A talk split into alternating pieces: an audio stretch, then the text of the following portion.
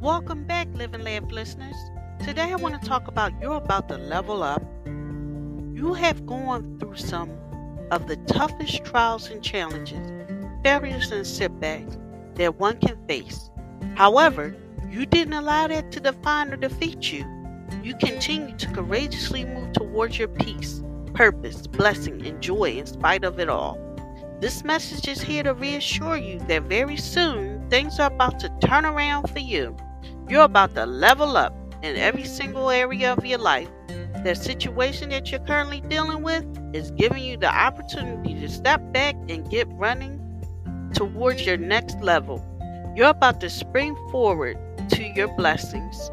Thank you for listening. If you know anyone that could benefit from this, please go ahead and share it.